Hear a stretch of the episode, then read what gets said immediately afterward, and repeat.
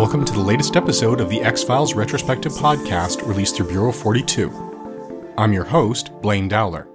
As a result of listener voting, we are looking at the new episodes of the X Files before we return to our coverage of season 3. So if you're watching the X Files for the first time as you're running through this podcast and have chosen not to watch the new episodes, then leave these in your queue and come back to them in six or seven years. This week, it will be a weekly run for the next few weeks. And this week we are discussing the first two of the new episodes since they aired on two consecutive nights. And since I was able to watch both before I had a chance to sit down and record. So to run through the particulars, the first episode is titled My Struggle, written and directed by Chris Carter. Original air date was January 24th, 2016. Those of us who watched through iTunes were able to access it as of the 25th. It was written and directed by Chris Carter with action that primarily takes place in Washington, D.C. It's a little early to do the IMDb user scores because early on they tend to be flooded with speculative voting from people who haven't seen it yet or studios competing.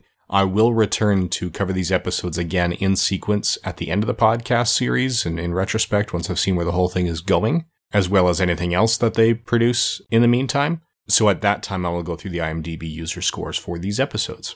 Now, my struggle brings the show in new directions. So again, massive spoilers for those who haven't been watching. Mulder and Scully's relationship has changed once more. They are no longer romantically involved, and the search for alien or extraterrestrial intelligence on Earth seems to be one of the factors that Scully could just no longer handle. So for the past seven years, she has been working at a hospital to help people with specific conditions, primarily those born without ears, go through the restorative surgery that returns them to what is, well, shall we say typical, if not normal. So it is very good work. It's not totally clear what Mulder's been doing in the interim, but Assistant Director Skinner is still with the FBI, and he's the one that reaches out to Mulder through Scully because he no longer knows how to contact Mulder, and Scully still does, to say that Tad O'Malley, played by Joel McHale, who's probably best known for his role initially as lead and eventually as part of the ensemble on Community, who's kind of like a Bill O'Reilly, but very much into conspiracies,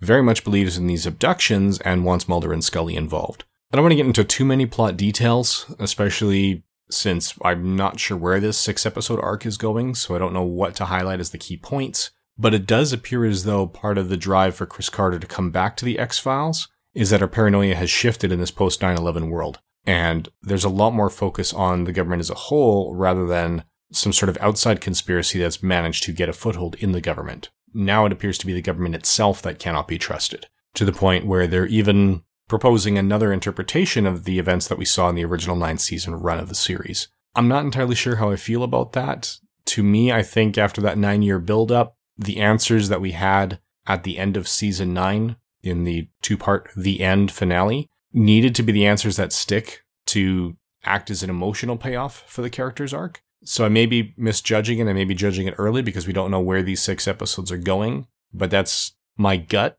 is to say, please don't rewrite what we saw. We can add to it. We could say this is a new conspiracy, but I'd prefer it if they weren't rewriting what we've already seen. But ultimately, in that, it appears as though it's always been humans and they've just created the alien myths as a smokescreen.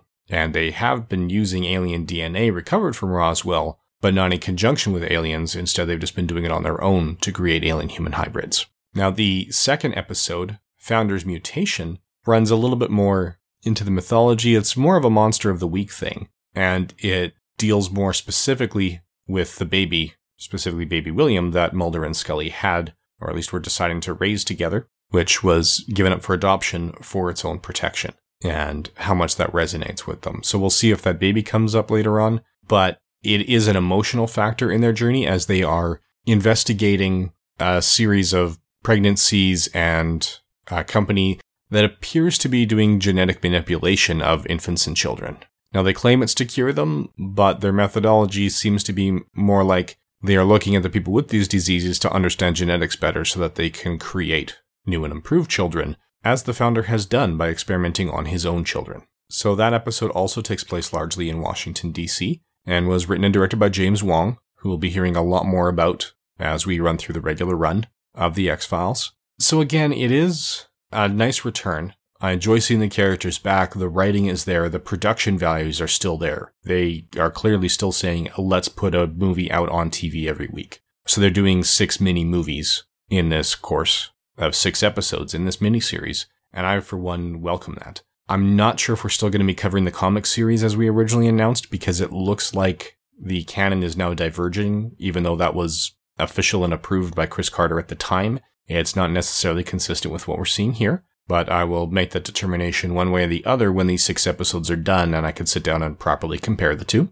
Now, with the X Files coming back after how huge it's been, in the past, we've seen that the X Files was really good at getting before they were stars kind of stars. These are not so much before they were stars. The X Files is an established property and they are getting some significant guest stars. Now, we've already mentioned Joel McHale, whose IMDb listings actually list three episodes of the new series, in addition to Community as Jeff Winger, Ted, and over 40 other credits in a career that the IMDb started tracking in 1996. And we also get Annette Mahendru, who's best known for The Americans, Penguins of Madagascar, and a few other films. She's got 34 acting credits, including the first episode of this series, as well as the following Captain Planet, Entourage, and a number of other shows. And again, with spoilers, the first episode ended with a brief glimpse of a returning William B. Davis, best known to us already in his reprised role as the cigarette smoking man. Guest stars in Founder's Mutation include Aaron Douglas, who is probably best known, at least to Bureau 42's readers and listeners, for his work as Chief Galen Tyrol on Battlestar Galactica, or the rebooted Battlestar Galactica. But he's also been in iRobot, X Men 2, Exorcism of Emily Rose, The Flash as the Turtle, and quite a few other shows. We also get Vik Sahay as Gupta, who I know best from Chuck, where he played Lester Patel. He's also known for Goodwill Hunting, eXistenZ, American Reunion. He's got almost 70 credits to his name on the IMDb as well, in a career that they started tracking in 1979 from You Can't Do That on Television which I may well have seen. I don't remember it all that clearly from back in the day. Now, we've also seen Christine Willes return. She's been in the X Files before as Agent Karen Kosseff in Irresistible, The Calusari, and Elegy. So she's done three episodes in the past, two of which we've discussed,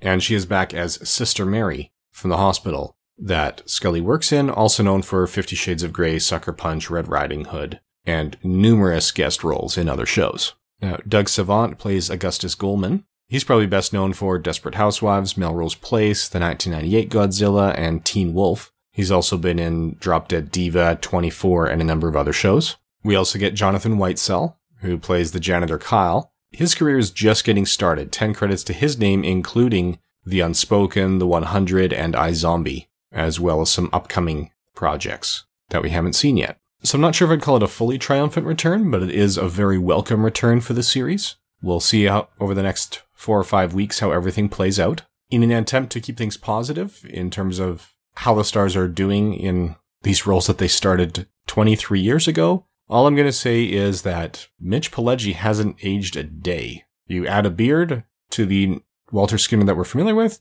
and that's the Walter Skinner we've got. So David Duchovny and Gillian Anderson, it's more easy to believe that 23 years have passed since that pilot episode. So that's about all we have to say for this week. There will be a written review on Bureau42.com as well, as there were for all episodes from really early season 8 on, and the X Files, as well as complete season reviews of those seasons. And I will continue to do print reviews and podcasts for this every week until it's done, at which point we will return to our coverage of season 3 with Grotesque. So in the meantime, don't forget to send feedback about how we want to see Millennium handled, whether it's an integrated part of the show, an add on, or just really covered in the series finale. You can send that to Bureau42podcasts at gmail.com, as well as any other feedback you have about the show. You can also rate the show on iTunes, Stitcher, or whatever other podcaster you use. It really does help the show get noticed. You can share links to the show with friends who you think may be interested. And finally, thank you for listening. Intro and outro music is Outside Poolside by Laswell, created under the Creative Commons license.